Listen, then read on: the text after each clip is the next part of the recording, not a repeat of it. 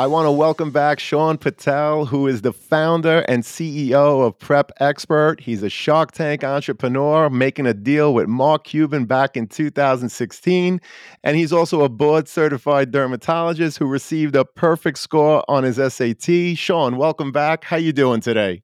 I'm doing great. Thanks for having me back, John. So, I just wanted to share with all your listeners, real quick, that we have an amazing partnership with the College Admissions Process podcast, and we have a really special offer for all of your listeners. So, for any listener who wants to enroll their student into one of our Prep Expert SAT courses, ACT courses, or one on one tutoring programs, you can get 30% off just for being a listener of the College Admissions Process podcast. All you need to do is put in the promo code College Talk, one word, just College Talk, and that'll give you 30% off all Prep Expert SAT courses, ACT courses, or one on one tutoring packages. Make sure you use the link in the show notes of the College Admissions Process podcast. Thank you, Shaan. We really appreciate it. To our listeners, as an affiliate partner with Prep Expert, I want to be transparent with you that for every purchase made using our coupon code, which is College Talk, the College Admissions Process podcast will receive a small commission from Prep Expert. But rest assured that we only promote programs that we believe in and feel would benefit our listeners. For more information, please see the Prep Expert affiliate partnership link in the show notes. And now let's get back to the show. Welcome to the CAP, the College Admissions Process Podcast. I am your host, John Durante, and it gives me great pleasure to introduce to you today Robin Hamilton Merrill, who's the Senior Associate Dean of Admission and Director of Recruitment and Equity, and by the way, an alum from 2008 at Occidental College. Robin, thank you so much for being here today. How are you? I'm great. Thank you for having me. Excited to talk about Occidental. I'm excited as well. I've had a lot of people reach out to me saying we want more schools from California. So I'm really looking forward to this conversation. So let's just start, Robin, by me asking Can you provide an overview of Occidental College's mission and educational philosophy and how it differentiates itself from other colleges and universities? Yeah, I would love to. So, Occidental or Oxy, as you will hear me refer to it as, is kind of our shorthand. Our mission is really anchored in kind of four cornerstones. So, excellence, equity, community, and service. Um, in terms of our educational philosophy, we are very much rooted in the traditional liberal arts and believe that there are lots of different ways to answer questions and solve problems, and um, believe that our disciplines should be as interconnected as possible. Uh, but also, uniquely to Oxy, is really our location here in Los Angeles. It allows us to create kind of unparalleled learning opportunities for our students and deep engagement with community leaders, civic leaders, industry partners. And so, um, it's important that our location, our size, our academic excellence all together, um, I think, differentiate us. We know that there are many schools in large cities, but we see that most of those campuses are maybe five, ten times bigger than Oxy. we know there are lots of liberal arts colleges out there, but they oftentimes find themselves in more rural or more suburban environments. And so, particularly that location with the liberal arts, the size, I think, is what, what distinguishes our work well, as you mentioned, a private liberal arts school with four cornerstones excellence, equity, community, and service. And by the way, you do a great job with all of that and more because I read recently that your retention rate, that's the one year retention rate after freshman year in terms of the number of students that come back, is at an astonishing 92%. The national average these days is at about 70%.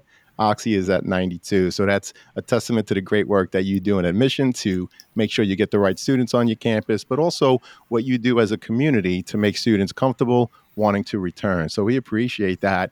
And that's, by the way, going to lead me to the next question, which is about student life. Students always reach out and ask me to ask more questions about, you know, we really want to know about the social life, the student life. So what can you share about life on and off campus, especially since you're an alum yourself? I'm sure there's plenty of things that you could uh, shed light on for our students and parents listening.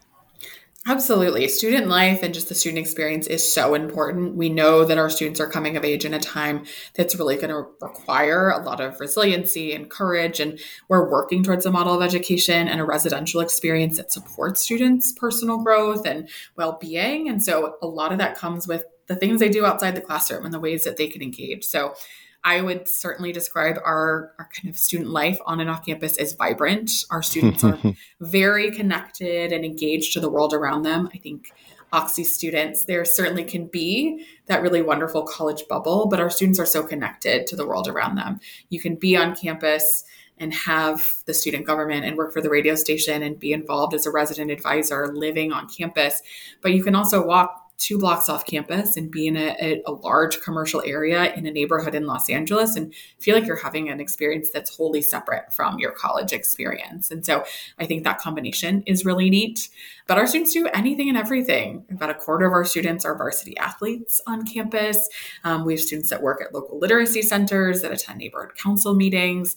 They're also going to the beach um, they're going to concerts in the local area. Um, they're taking advantage of other cultural opportunities. We are about a mile and a half from a metro stop. So, contrary to popular belief, there is public transit in Los Angeles. Not quite what's offered in a few other cities, but we do have it and our students utilize it.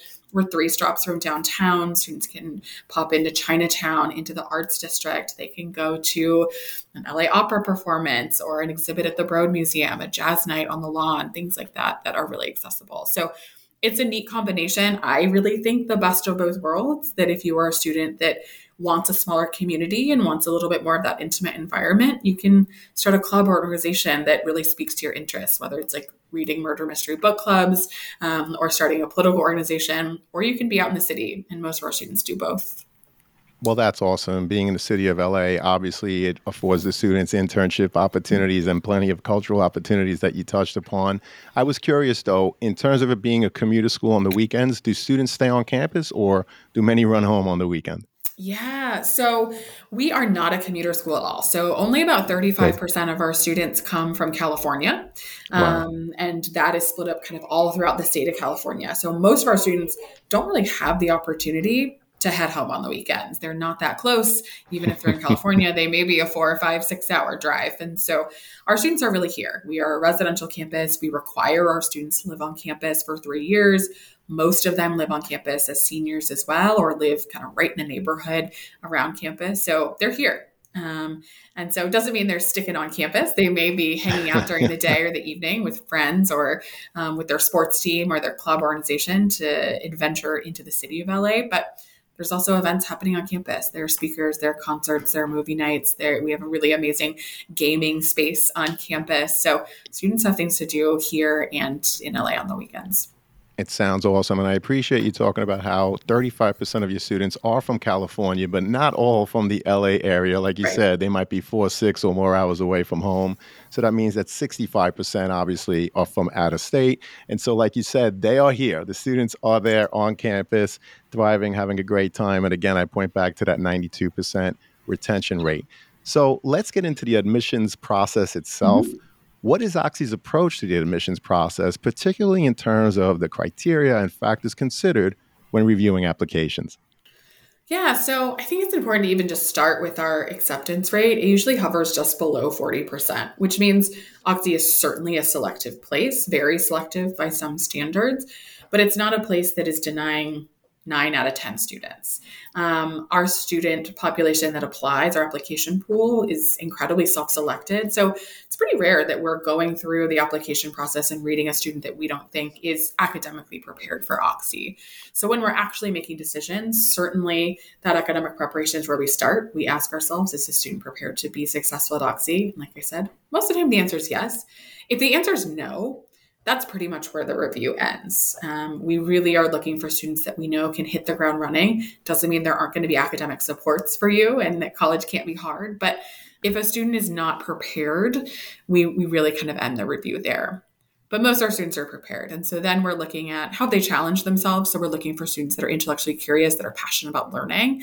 And that can be traditional things that we think of, like an honors class or an AP class, maybe a student's in an IB program. It can also mean doubling up on a science that's particularly exciting to them, finding a community college class nearby that's exciting to them, maybe writing their essay about a particular research topic that really interests them. So finding that intellectual spark in addition to taking five classes in the kind of the academic areas that we're looking for every single year and challenging yourself within your environment. Um, we are test optional um, and will remain so indefinitely. So, um, certainly, if students take tests, they can submit them, but they don't have to. We're also a writing intensive place. And so that's another place where not only we learn about the student and who you are and, and what your hopes are for the future at Oxy, but also we kind of understand how do you learn through writing and how do you communicate. Um, and then your faculty or your, your teacher recommendations are also important for us to kind of understand those academic habits of mind, the ability to push through challenges, because we know college isn't always going to be a breeze. And many of our students have had a really successful high school career, and college might be the first time that you're struggling. And so it's important that we also see that students kind of have those habits of mind that will prepare them. Outside of all of that academic prep, um, as we were just talking about, our students are active, they're engaged, they're very community oriented. I would say our students are very action oriented.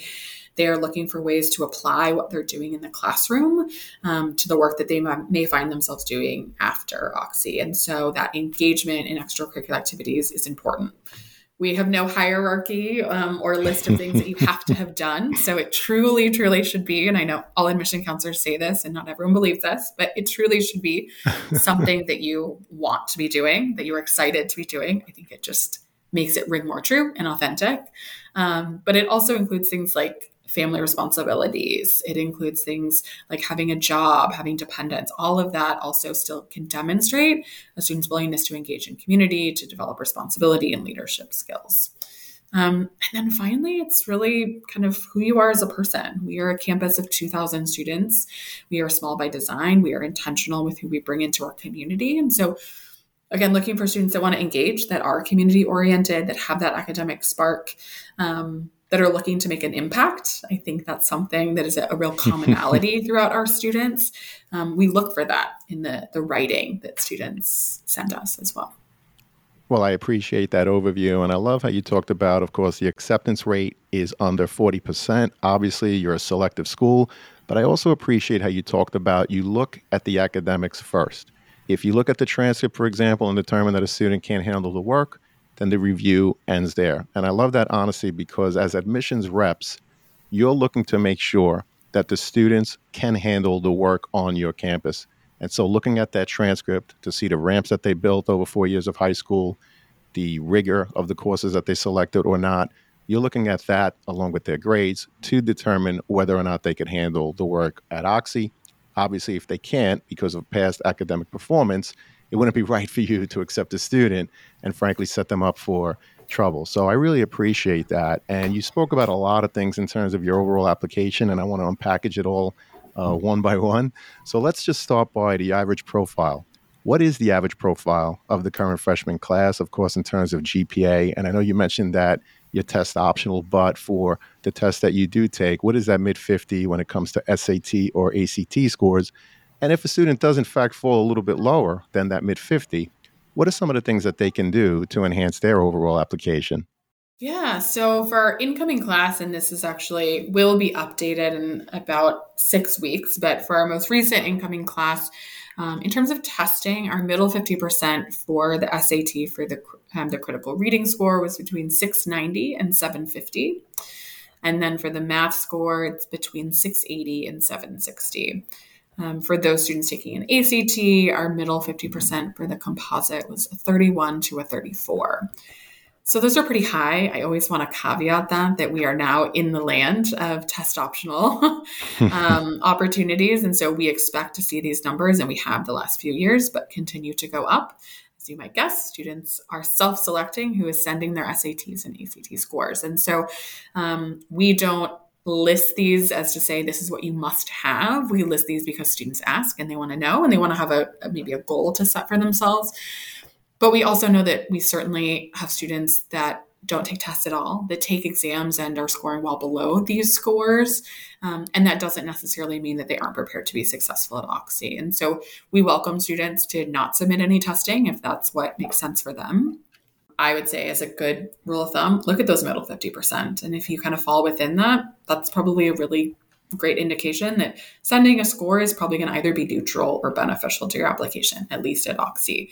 If your scores are below that, at Oxy, again, I would recommend not sending your scores um, because we do take such a holistic approach. We understand there are so many different ways, as I kind of mentioned in my previous answer, to evaluate your academic prep. We don't need those test scores. We're not going to make any assumptions about students, about whether or not they took them or not, if we don't see them we have lots of other ways to evaluate a student's prep. And so testing should really be a personal decision um, that is decided between you and maybe a guidance counselor or parent um, to kind of figure out if that's something that's important to you. And then we have a median GPA. It's about 375 for students that enrolled at Oxy. The admit is probably a little bit higher than that. Um, again, GPA, I think, is probably even harder because GPAs mean so many different things across so many different schools. And so I always tell students pull up your transcript, look at it. Is it mostly A's? That's what we're looking for. Like eyeball your transcript. Is it mostly A's? Like great. You are probably in the ballpark. Like let's let's get moving. Hey, podcast friends, are you or someone you know in need of some custom college gear? Prep Sportswear carries a wide variety of college fan gear and apparel, including t shirts, sweatshirts, hoodies, hats, and so much more. So, whether you're getting ready to go to the game, hanging out on campus, organizing a college bed decorating party, or you're simply looking to build upon your college gear, Prep Sportswear has you covered. Check out our Prep Sportswear affiliate partnership link in the show notes for all the details. As an affiliate partner with Prep Sportswear, the podcast does receive a small commission if you make a purchase. But rest assured that we would only promote products that we believe in and feel that would benefit our listeners. And now, back to the show.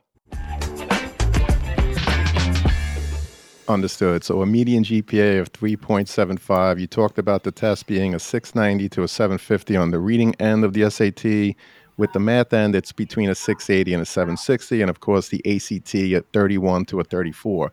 That's your mid 50, which you mentioned. Mm-hmm. The mid 50 is really skewed because the only students that are submitting are students that, in fact, are you know adding their test to their application. So it leads me to the next question, which is because a lot of people, by the way, they think that the test optional nature of college admission is a myth. So, can you tell us the percentage of students that apply without submitting their test scores? But more importantly, the percentage of students that are accepted that haven't submitted test scores? Yes. So, for those numbers that I just gave you, and that's kind of the best, kind of most complete applicant pool, 39% of our students who enrolled submitted test scores. And we've seen that pretty consistently over the last few years. It really is kind of a 60%, not 40% submitting. Um, so, and we don't see that really changing from application to enrollment. So we're not seeing that only 40% are applying with test scores, but then 80% of the students that are admitted have them. We really don't see that. So it truly is um, kind of an even even spread between application and enrollment. Well, I appreciate that insight because if you look at your mid 50, of course, earlier we said it's skewed, right? It's higher than it used to be because only students that are happy with their scores of submitting as opposed to everyone having to submit, but also the fact that only 39% submitted and 61% did not. So that's 61% of your class did not submit test scores. In fact, explaining that the test optional nature of your process is for real. So that's great insight. Now, earlier you mentioned the GPA. So I was just curious in terms of the GPA given to you on the transcript, is that the GPA that you look at, or do you recalculate using your own metrics? Great question. So we will do a little bit of both. So traditionally for the selection process, we are looking at what the school gives us because it's oftentimes the most accurate understanding of the context of the school, how you are performing within the resources available to you, and the expectations set by the, the teachers and, and the administration there. So we will spend a lot of time with that, that GPA. Some schools don't calculate GPAs. some student, some schools, we see really, really, really significant weighting. So sometimes we will recalculate it if we're like, you know, this just is going to really skew numbers or it doesn't make sense within our process. Um, but ideally, we are really looking at like a, a weighted GPA, and if a school does have rank, we're looking at a weighted rank. Um, those are the things that we're looking at for selection. When we report out, so when we talk about that 3.75 number, we do unweight and recalculate all the GPAs for our own reporting. So it is a little misleading because that 375 is out of four, even though most right. of our students, we see GPAs well above that and out of numbers much above four. Well, of course, we appreciate the insight. And what about demonstrated interest? What are some of the things that students do to demonstrate their interest in Oxy? And is that something that comes into your overall review process at any point in time? Yeah, it's something that we have newly begun looking at. And I would say more than demonstrated interest, it's demonstrated disinterest for us. um, we see that in most cases, our students have done something to connect with us. They've come to campus and visited. They've popped into a high school visit when we've traveled to visit their area. They've come to a college fair. And so most students have done something, and we aren't expecting students to go above and beyond. And we also certainly have different expectations from a student that maybe is at a high school around the corner versus a student across the country. We understand that there are different limitations and resource constrictions that mean maybe you're not going to be able to visit campus, or maybe you're not able to visit campus until you've been admitted to certain campuses. But there are also ways for us to kind of look and see like, this kid's never been to our website, they've never attended a virtual event. We've visited their high school three times in the last year, they've never shown up. And so oftentimes it's that sort of disinterest that we see that is more impactful when we're looking at students and deciding we kind of have to make those final decisions. Well, I appreciate you sharing that. And you're the first rep, by the way, who talked about demonstrated disinterest. We've yes. spoken about a lot of things, but you're the first rep to say that. And I love that because if you see that a student is not engaging in your emails, and what I mean by that is not only opening it, but if there are links, I know that you have ways to track if they open the link, how much time they engage with the link, if they visited, whether it's at a local college fair or at their high school. These are things that students, you should do it you should yes. do it, regardless of whether a rep says that they track it or not. You should do it, number one, for your own research so that you really get a feel whether or not the school is the right fit for you. But again, Robin, I appreciate you talking about demonstrated disinterest. And so if you see a student who frankly is not interested, you know, you're going to probably put them in the maybe or worse, the no pile. So that's great insight. Mm-hmm. And so digging deeper in terms of your overall application process, when reviewing applications from various high schools from throughout the country, how do you take into account when one student school may offer, for example, 20 AP courses, while another may only offer five? So, how does that look when you're comparing applicants? Yes, I know this is always a big concern for students and families, or they have friends at other schools that are going through the process and wondering how they're going to stack up. Um, I always try to remind students and parents when I'm talking to them to, to put this kind of question in the box of things you really can't control. And know that that's why you have professional admission counselors, that we spend our whole year getting to know students, getting to know your counselors, and getting to know your high school. That's why we have territory managers. We are going to worry about how to dig in and understand the context of student's high school um, and why a GPA might look really different from one student that's admitted to another. Um, we spend time learning about these schools. And so when we think about a student that has challenged themselves, that has prepared themselves, we always also say that with within the context of their environment within the resources available to them and that can also extend even beyond a school but to a community to a home situation if they again have work family responsibilities dependents that can also impact their ability to pursue rigor or pursue some of the extracurricular activities and things like that so um, if you go to a school that has 30 ap classes awesome. You're going to be wonderfully prepared, assuming that you actually take advantage of them. so we may have a student that's at a school taking five AP classes where 30 are available, and a student at a school where five AP classes are available and they took all five. We're going to review those students really differently because we are thinking about what options did you have, what opportunities were available, and how did you push yourself. Um, so, really, students should also think about what's available to them and am I challenging myself in the right way to showcase my skills and talents and take advantage of that. But don't worry if your school doesn't weight grades or your friend down the street goes to a school that has an IB program. Don't let that be something that really weighs on you. Think about what can I do to put my best foot forward based on what's available to me. Well, I appreciate that. It's looking at your own high school and asking yourself, what's available to me? And how am I challenging myself? So stop worrying about your friend who's at the, the school over at the next town or whatever look at what your school offers and whether or not you're building ramps and challenging yourself over four years of high school. So we appreciate that. I was also curious, Robin, what are you looking for from a student's activity sheet? And does that change based on the student's intended major? Hmm, well, answer the second part. It does not necessarily change um, based on a student's intended major there certainly are some majors that maybe lend themselves to having extracurricular activities that really line up. We have a wonderful diplomacy and world affairs major at Oxy. We certainly see students that have been a part of Model UN, but it is by no means a prerequisite. Same with students that are interested in computer science. If they didn't have AP computer science at their high school, we're not going to expect to have seen it taken. Even if they did, we're not going to expect that it's something that's taken. Um, but certainly, we do see students that sometimes really align their extracurricular activities with their academic interests, and that's wonderful, but not required. What we're looking for, again, kind of just depends on what a student's interested in. I try to remind students that they don't have to be everything to every college they apply to.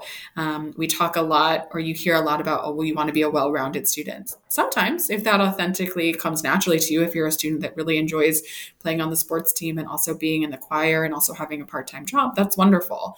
But maybe you're a really high level athlete, you're being recruited by the college that you're applying to, and you're spending four to six hours a day at practice. That's probably going to really limit your other opportunities. But that's also going to communicate to us a level of commitment, of responsibility. You likely have gained a leadership role in that position. Um, and we can find someone else that plays in the band or is in the choir or has that job. And so it's always a reminder to students that we are creating a class um, at Oxy of 534 other students. And so you don't have to fill every single gap that we're looking for. So I think authenticity in terms of choosing the activities you're interested in, ways that you can demonstrate responsibility and leadership are always helpful. Um, and, and certainly some longevity in, in activities is always, always helpful. Well, I appreciate how you talk about that there's no prerequisite in terms of the extracurricular activities, but that you want to see what the students' interests are outside of the classroom. Like you said earlier, you're looking at the transcript to determine whether or not a student can handle the academic role at Oxy. And I would imagine, and tell me if I'm wrong, you're looking at the activity sheet to also try to get an idea of the type of student, the type of roommate, the type of community member that the student is going to be. Is that right, Robin? Exactly. Yes. We, again, are a small school on purpose, um, and there are a lot of opportunities. And so we need folks to run the radio station and to be on the sports teams and to be involved in community service or community um, engagement programs. And so, yeah, we're looking for students that are going to engage. And um, I think even in these examples, we always talk about these these very extroverted activities. There are also ways for those students that maybe spend less time on a team sport, focus more on something more introverted, and that's also welcomed as well. Um, we have students that are gamers, students that have been writing their own novels, students that um, are involved in a book club online or other online communities, and that's okay as well. There's lots of different ways to engage. You don't have to be in all of the kind of extroverted back of the yearbook activities that we think of. Well, that's awesome. And you spoke earlier about showing responsibility, leadership, but also consistency. Many times students wake up in junior year and they say, Oh, oh boy, I have to do college applications. I haven't been involved in anything. And all of a sudden in junior year, they're in 10 activities when they had very little prior admissions reps can see right through it. So it's very important students to start early, get involved, stay involved, try to show some consistency. We've heard many times in the podcast, it's quality over quantity. So we appreciate that, Robin. Another big piece is the cost of attending colleges. So the cost is clearly a major consideration for many students and their parents. Where can your net price calculator be found, and how accurate is it regarding overall costs and merit aid? Yes. So our net price calculator can be found on our admission website. One of our main headers is cost and financial aid. It is right on that top level page. Um, we update it every year, usually towards the end of the summer. So I tell students kind of um, after that common application opens, that's about the time that that net price calculator gets recalibrated to new costs and prices. So that's a good time to start looking at it. Um, and also remind students and parents that the better and more accurate information you put in, the better and more accurate information you can put out. Um, but I think it does a pretty good job of, of really replicating how we package students. Um, our net price calculator only considers need based aid. Um, we do have a small merit um, aid program or merit scholarship program, but that is not considered in the net price calculator. Um, and purposely, again, as I mentioned, it's a small program. Our merit scholarships don't cover full tuition or, or really anything that close to it. Um, so we want students to really be thinking, assuming I get no merit aid, can is this a place that's affordable? Can my my student and family afford to come to oxy next year?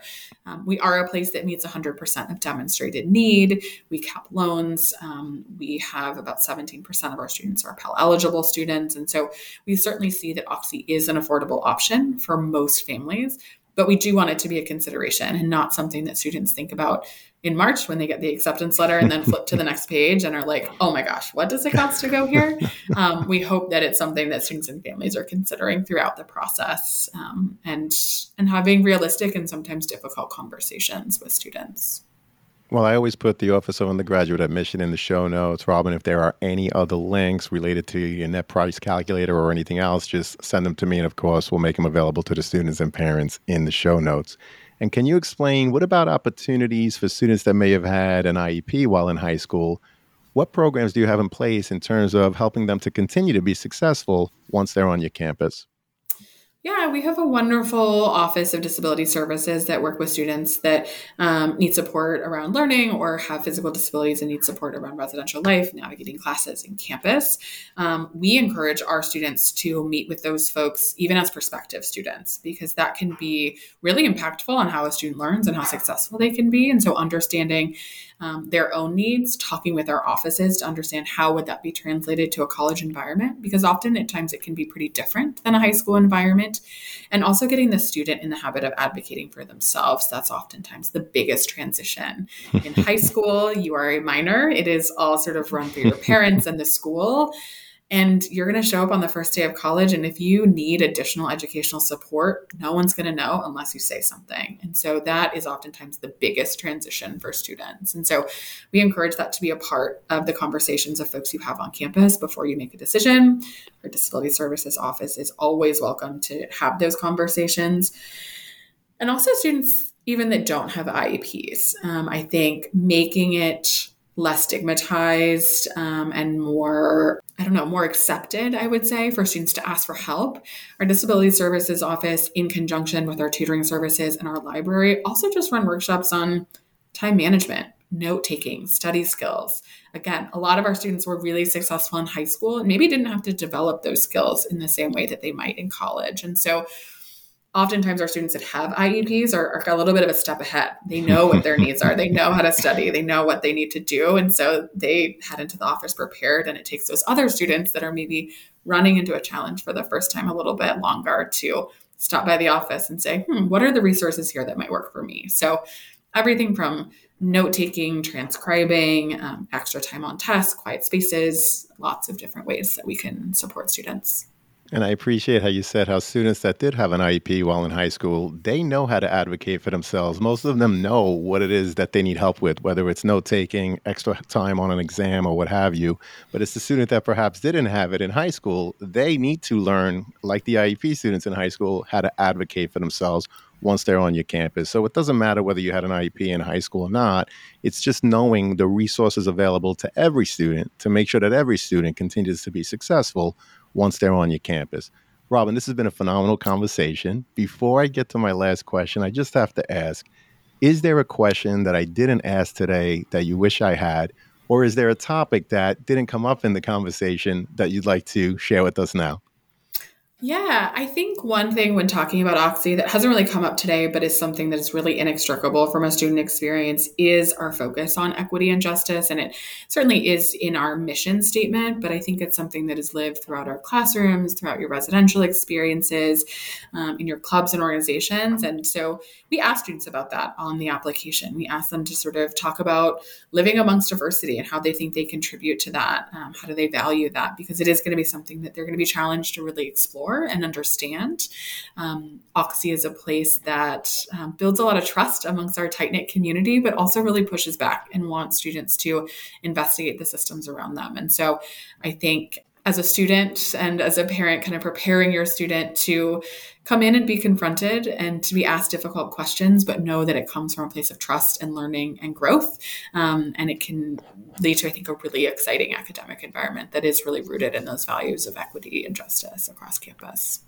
Well, I appreciate you talking about equity and justice across campus, and of course, that is part of your mission statement, and students are going to be asked about it. So perhaps it's something that students should consider as an essay topic, if you will. Um, this is something that's very important to Oxy. So, students, you know, a little bit of inside information there from Robin. Robin, this has been awesome. Thank you so much. Unfortunately, it does lead us to the last question, which is what are your top three pieces of advice that you would provide a student and their parents getting ready for the college admissions process? Yeah. Um, my first one, or maybe my first two, I think are connected, but for the student and the parent, I think for the student, and I've heard another admission counselor say this, and I just think it's so right. Um, the idea of keeping your eyes on your own paper. This is a really personal decision. It's an important decision. I'm not going to tell you it's the most important decision you will make throughout your life, but it is one of your first adult decisions. And so, what your best friend is doing, or your cousin did before you, or mom and dad did, um, is not material to this process. What's material to this process is you authentically researching schools, authentically putting yourself forward in that application, and um, really understanding what you need to be successful in a college environment. And so, not worrying about where everyone else is going or how they're applying or when they applied, um, but really focusing on what's important to me. Um, and I think that extends kind of my second piece to parents as well that your students' college choice, their college options, where they're going, shouldn't be dinner party conversation. It shouldn't be water cooler conversation. It really should be a conversation you have within your family and with your student. And this is a private discussion. Doesn't mean you can't seek out help or ask for resources and, and talk to parents that have been through it, but um, really allow your student to guide this process and, and, keep it with them and keep it within your your family. Um, and then I think my last piece of advice is when you can have fun with it, this is an opportunity to really kind of shout from the rooftops all the amazing work you've put in throughout high school, um, all the classes you've taken, and the late nights, and the studying, and the practices. and so be excited um, about who you are and what you're putting forward, and just know that you are going to end up someplace really wonderful. Well, that's awesome. I particularly love how you talked about keeping your eyes on your own paper because, as you know, there's over 4,000 colleges and universities throughout the United States alone. There's definitely more than one school for every student, but not every school is for every student. So, like you said, stop worrying about where your friends are going. Don't worry about where mom and dad went. It really is important for you to research many schools and determine what's best for you. And there's no one right answer. So, try to enjoy it it's a fun thing. I remember doing it with my own family. It actually brought us together. We enjoyed the visits, we enjoyed the conversations, and that's what I wish for everyone out there. Robin, this was awesome. I'm so glad I had you on the podcast, and I do hope to have you again. Thank you so much. Thank you. It's been wonderful. Take care, everyone, and good luck with your college searches out there.